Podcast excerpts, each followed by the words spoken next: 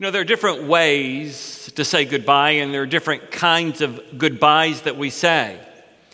Uh, for example, usually on uh, Tuesday, Wednesday, and Thursday, Jalen drops me off at the school, and I'll say, Thank you for the ride, sweetheart. Uh, I'll see you a little bit later. And, and there's the, the goodbye. She'll pick me up a couple of hours later when I'm finished teaching uh, my classes.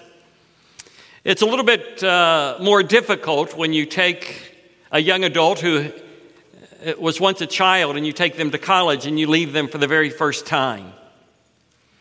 And uh, with all of the emotions that must be running through the minds and the heart of a parent and, and even their young adult, uh, young adult child, and you say goodbye to them in August and you're not going to see them again until December, uh, that's a little bit more important of a goodbye.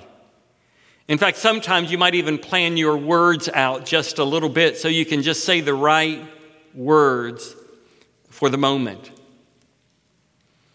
Maybe an even more important goodbye is the final goodbye. Maybe you one day will be saying goodbye to a mother or father as they are nearing death and maybe slipping in and out of consciousness. And you want to say goodbye to them and you want to say all of the things that you have on your heart. Or maybe as a senior adult and you know your time is drawing near and you want to say goodbye to your children and your grandchildren, you think about a little bit more clearly, a little bit more articulately uh, what you want to say. What we're going to read this morning in these few verses at the end of 1 Thessalonians is Paul's goodbye. And what a goodbye it is. He knows just what to say and he knows just how to say it. And he crafts it in a way that's going to be helpful to that, to that young church. Remember, we've been studying this book for several months, and these people that Paul is writing this letter to, they're real people. They're people that were suffering for their faith. I mean, really suffering for their faith. Uh, they had been raised worshiping the gods of the Greek pantheon, many of them. And Paul won them to faith in Christ, and their families felt like they were being insulted as their children or parents or siblings were putting their faith in a God they had never heard of before uh, the God of Israel, the God of the Lord Jesus Christ. There was only one way to be made right with God, and that is through Jesus Christ. And many of them would have been deeply offended, and it would have caused quite a fracture in many a home. And so we've had a window into a first century church. We've been able to peek in through this letter into that church in Thessalonica. Young believers, enthusiastic and serious about their faith, but they've not been Christians very long. So Paul's been discipling them through this letter. And by God's grace, we have this letter available to disciple us as well. Well, I want to begin reading in verse 23, read through verse 28, and then bring up a few thoughts for us from these few verses in preparation for the Lord's Supper. Verse 23 says, Now may the God of peace himself sanctify you entirely, and may your spirit and soul and body be preserved complete without blame at the coming of the Lord Jesus of our Lord Jesus Christ. Faithful is he who calls you and he also will bring it to pass. Brethren, pray for us. Greet all the brethren with a holy kiss. I adjure you by the Lord uh, to have this letter read to all the brethren. The grace of our Lord Jesus Christ be with you. I want you to notice several things in these closing words. The first one is this a prayer for holiness. Uh, Paul's already prayed for the church at Thessalonica. He, he did it in chapter 1, he did it again in chapter 3. Now we see him doing it again in chapter 5. It's in verses 23 and 24. Listen to the first part of verse 23. Now may the God of peace himself sanctify you entirely. Notice how he refers to God as the God of peace. God is the God of peace.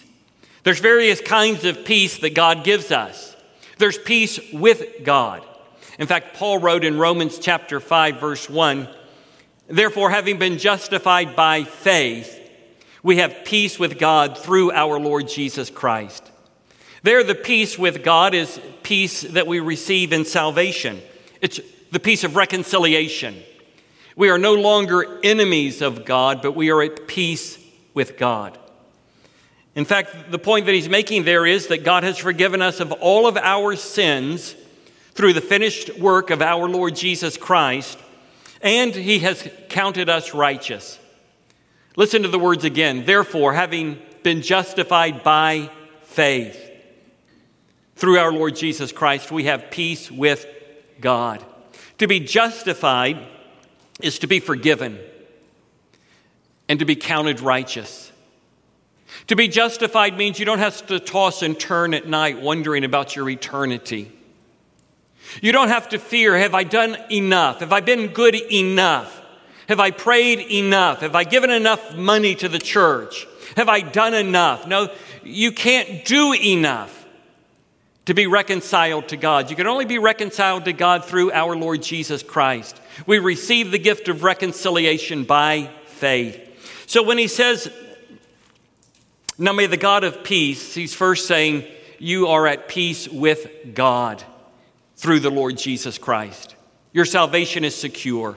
You have nothing to fear about the future. But there's also the peace of God. That's God's peace in the midst of a tumultuous world. And the world in which the Thessalonians lived was a tumultuous world. It was a difficult time to be a Christian in Thessalonica. And yet the God of peace was their God, the God that gives peace. God wants us to live in peace because He is the God of peace, even in the midst of a tumultuous age. That as God isn't up in heaven, pacing back and forth, wringing his hands, wondering if a Democrat or Republican is going to be elected president. He sits on heaven's throne. He accomplishes all of his holy will among the host of heaven and the inhabitants of earth.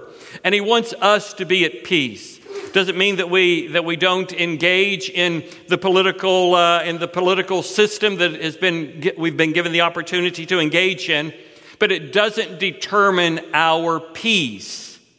We are at peace with God, and we have the peace of God.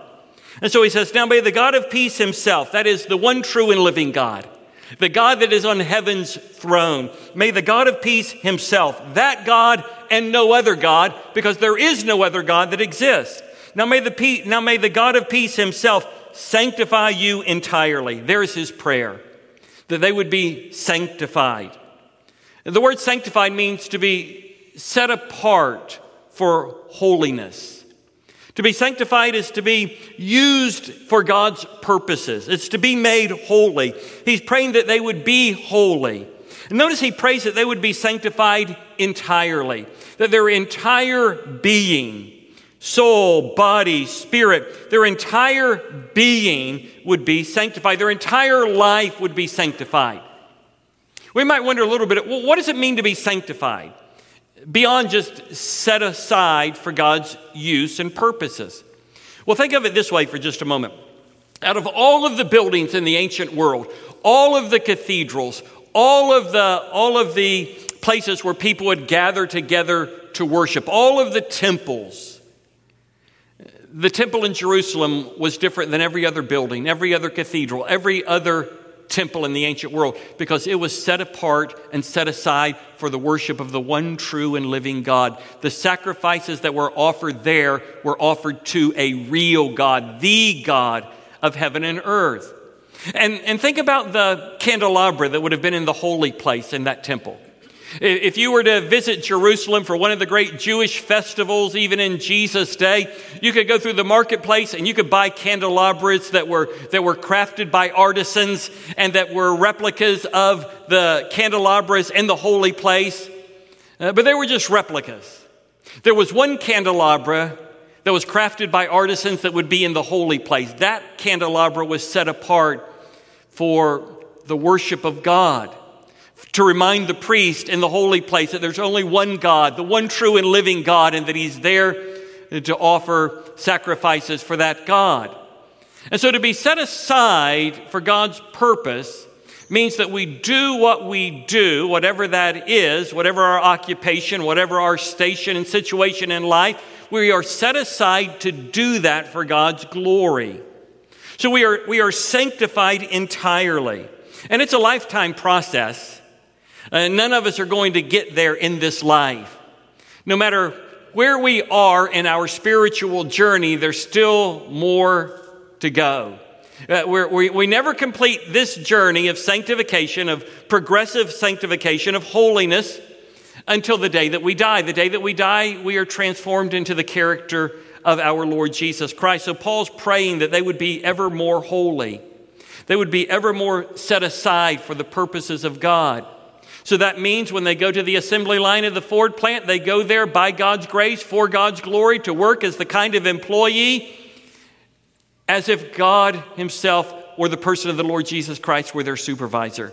So there they are on the conveyor belt. There they are on the assembly line. They work as if Jesus were inspecting the work himself because he is.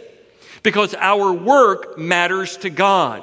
Because all of life matters to God. We have in our minds, there's the sacred and the secular. And so the sacred is what we do at church, and the secular is what we do with the rest of our life. But the Bible doesn't know anything of a separation between the secular and the sacred. All of life is sacred. That means what the worker in the Ford plant does is as equally important to God as me preaching a sermon today. Because God has placed that person there to bring him honor and glory, to be a light in the midst of a fallen world, to give glory to God by the way that he does his task. It is incomprehensible to God that we would segment our lives out. So he prays that they would be sanctified entirely, that their entire being would be progressively growing in, in holiness. So we see the pray, a prayer for holiness. The second thing I want you to notice is this wise people who pray for others know they need the prayers of others. Now, that's a mouthful. Let me read it again, and you can see it on the screens. Wise people who pray for others know they need the prayers of others. Now, one assumption in that point is that we intercede on behalf of other people. And the more we intercede on behalf of other people, the more we come to the realization I need people to pray for me. So Paul says in verse 25, Brethren, pray for us. You would have thought, and I as well, if there was anybody in the ancient world that didn't need anybody praying for them, it would be the Apostle Paul, the great missionary theologian of the early church. No man made a greater impact in his day than the Apostle Paul. The Apostle Paul may be the greatest man that has ever lived, save our Lord Jesus Christ, the God man. And yet he says to the church at Thessalonica, he says to very young believers, immature in their faith, growing, but growing slowly, as most people do in their faith, pray for me. Man, what a humble man to say, I know you you haven't known the Lord very long, you're just a child in the faith, but I really could use your prayers. I appreciate your prayers. Please pray for me. They already know that Paul's been praying for them. We saw his prayer in chapter 1. We saw his prayer in chapter 3. Now he says, now he says in chapter 5, hey, by the way, pray for me. You know, we never get beyond the need of people praying for us. And so Paul reminds us of that here. But people who don't pray much for others aren't very cognizant of the fact of how much they need prayer themselves. Uh, but the point is very clear. Uh, Paul wants these young converts to pray for him, which says to me no matter how young you are in the Lord, you have the ear of God. You may not have been a Christian very long. You may be in the early stages of your spiritual life. You have as much access to God as I have. So I'm 62. I was saved at 19. You can do the numbers. That's a long time of being a Christian. I don't have any more access to God than you do. I don't have any more favor with God than you have. I, I don't have any more forgiveness than you've experienced. We've both been justified by faith. We are both being saved in progressive sanctification. God listens to your prayers just as much as He listens to my prayers. So Paul says, pray for us. The third thing I want you to notice is we should never underestimate the need for Christian kindness. Never underestimate the need for Christian kindness. Greet the brethren with a holy kiss. Now, that's kind of a foreign idea to us, but in Paul's day, particularly in the Middle East, it was very common. In fact, it was rather natural for men to kiss men on the cheek and for ladies to kiss ladies on the, on the cheek. It was an expression of affection and commitment and, and, uh, and endearment. It's not appropriate in our day, and it doesn't mean the same thing in our day. Uh, in our day, it's like, uh, it's like an elbow bump or an air high five or whatever it may be, but the point that he's making is still very much true. We need to communicate with one another in kindness. We need to communicate kindness. There's enough cruelty in the world today. Christians need to be kind to one another. There's enough impatience in the world today. Christians need to exhibit patience toward one another. Uh, there's enough mean spiritedness in the world today. Christians need to love one another. When Paul says, greet all the brethren with a holy kiss, he says, greet all the brethren. That is, be kind to the people of God, be forbearing with the people of God. Be gentle with the people of God. Be patient with the people of God, as I, as I mentioned. One of, the, one of the great blessings out of so many blessings of being, of being your pastor is I, I get to visit with a lot of visitors. And you would think during COVID 19, people wouldn't be very interested in, in meeting with pastors of the churches that they visit. I, I found it to be just the opposite. Almost every single week, Jalen and I are sitting in, in a living room, in a, uh, at a restaurant, uh, at a coffee shop, visiting with people that visit this church. I say, listen, we'll, we'll visit with you any way you want to visit. We'll visit on Zoom. We'll visit from across the football field. We'll do it any way you want to. I said, I want you to come to my house. All right, we'll come to your house. I want you to sit with me uh, across the table at a coffee shop. All right, we'll sit across the table at a coffee shop. And almost inevitably, this is, gets to the point now the blessing of being your pastor, they will say to me at some point in the conversation, you know, one thing we really like about the church, and I'm, i figure they're going to say the preaching, but usually it goes something like this they'll say, the people. And so, you know, even in, even in face mask and social distancing, it's such a friendly congregation. The people are genuinely warm and genuinely enthusiastic about meeting us. And it's difficult to meet people, isn't it, with face mask on and social distancing. Let me tell you, however you're doing it, and we want you to do it the right way to keep you, to keep you safe, safe and our guests safe.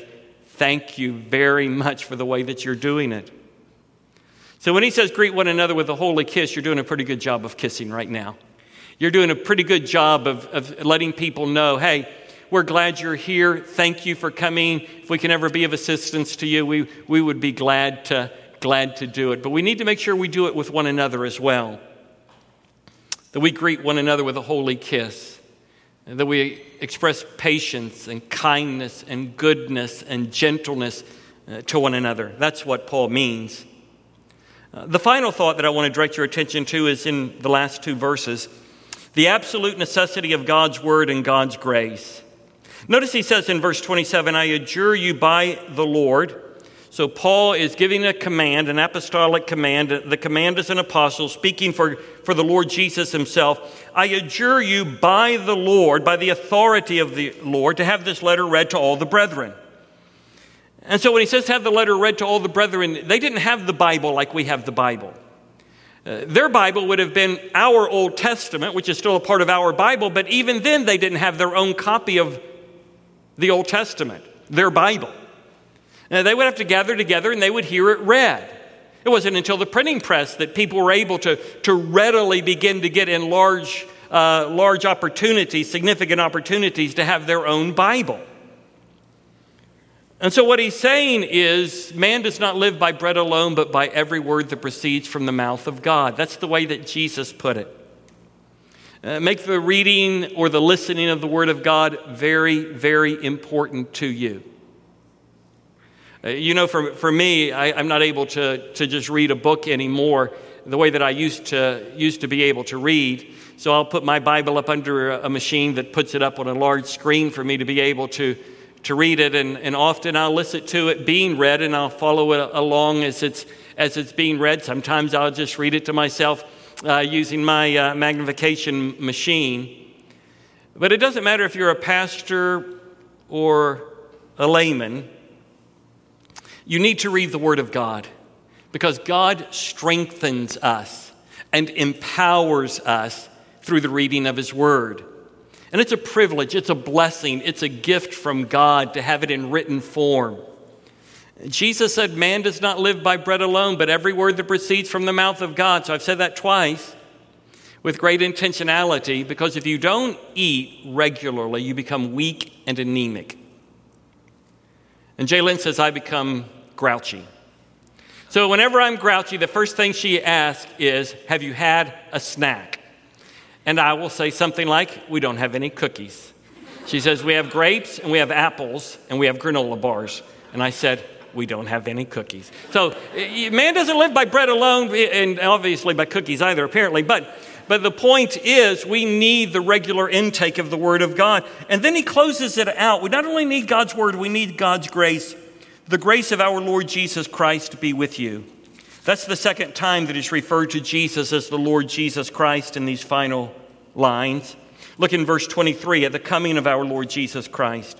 Here he says, The grace of our Lord Jesus Christ be with you. Grace is God's unmerited favor. The word grace and the word joy in the language in which Paul wrote are very close. Listen, listen to these two words, charis chara, charis chara. Charis chara. Joy and grace are intricately related. One Bible commentator says grace is best defined as that which causes joy. God's unmerited favor fills us with God's joy. There is different kinds of grace. There's saving grace and there's sustaining grace. The Thessalonians have experienced saving grace, the Thessalonians need sustaining grace. So he says, The grace of our Lord Jesus Christ be with you. It's a prayer for them. God's grace be with you. And notice the name, Lord Jesus Christ. To say that Jesus is Lord is to say that Jesus is divine. To say that Jesus is Christ is to say that he's Messiah. So he's the long awaited Jewish Messiah, but he's more than any Messiah they had anticipated because he's the divine Messiah. He's God Messiah. But notice his human name, Jesus. He's a Galilean carpenter that became an itinerant preacher who died on a cross bearing in his body our sins. He is our Lord Jesus Christ. I don't know if there's any name more beautiful to me than the name of Jesus. Listen, the name Jalen is a very beautiful name to me. But there's no name more beautiful than the name of Jesus. When life is hard, just say the name. When life is wonderful, just say the name Jesus, Lord Jesus Christ. That's why we pray in Jesus' name. Well, he says, The grace of our Lord Jesus Christ be with you. That's what we're about to experience when we take the Lord's Supper. The Lord's Supper is a means of grace. Most of you have heard me explain what that means many times, but let me do it again. What do, what do I mean when I say the Lord's Supper is a means of grace? I mean it's more than just re, a reminder of what Jesus did for us, it is an infusion of spiritual strength and vitality. You say, Pastor, how so? Well, if man does not live by bread alone, but every word that proceeds from the mouth of God, that is, when we don't read our Bible, we grow spiritually weak, just like when we don't eat food, we grow physically weak. But when we regularly read our Bible, we are strengthened because the Spirit of God uses the Word of God to work in our lives. It's a means of grace. Prayer is a means of grace. When I, when I get on my knees and I pray to God and I am engaging God in private prayer, it's a means by which I'm strengthened merely by being in the presence of my Heavenly Father. When we gather together for congregational worship, we may be weak and anemic, but we begin to sing and we begin to hear the voices. And congregationally, we, in, we are, the Spirit of God uses each of us with those who are around us as they hear us to strengthen them. Well, the same is true with the Lord's Supper. It's not just a good reminder of what Jesus did, it is that, but the Spirit of God uses it to strengthen us spiritually when we think about what we are commemorating. Uh, take this little cracker in your hand. Go ahead and open that up for me. So, what are we thinking about? We're thinking about the fact that Jesus Christ died for us. Jesus Christ died for us while we were yet sinners. If Jesus Christ died for us while we were yet sinners, think how much now he loves you that you are a part of his family, that you've been adopted into the family of God, that he is your Savior and Lord. If he died for us while we were yet sinners, how much more will he keep us now that we belong to him? Think about that as you eat this little cracker.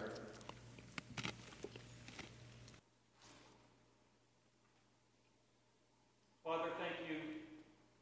Father, thank you for the reminder that you love us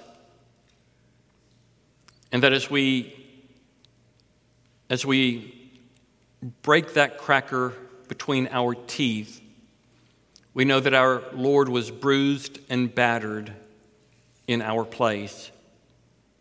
And it is a reminder of his love for us. In Jesus' name, amen.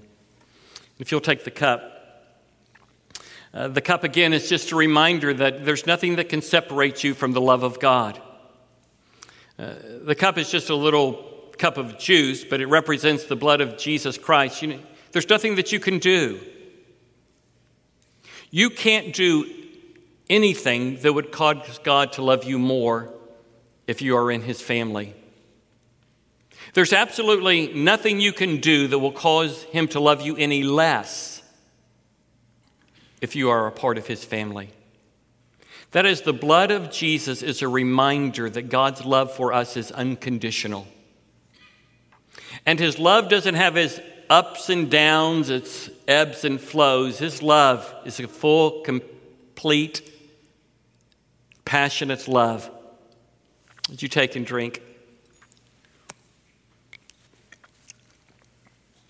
Our Father in heaven, uh, we thank you that as we are reminded about what you did, we are very conscious of the grace of our Lord Jesus Christ. We are very conscious of the fact that when Paul prayed that the grace of the Lord Jesus Christ be with them, he was praying one of the most important prayers that anyone could ever pray for another human being or for a congregation of people. And Father, we know that grace, we've experienced that grace, and we've been reminded of that grace in the partaking of the Lord's Supper. Now, Lord, strengthen us for our good and ultimately for your glory. In Jesus' name we pray. Amen.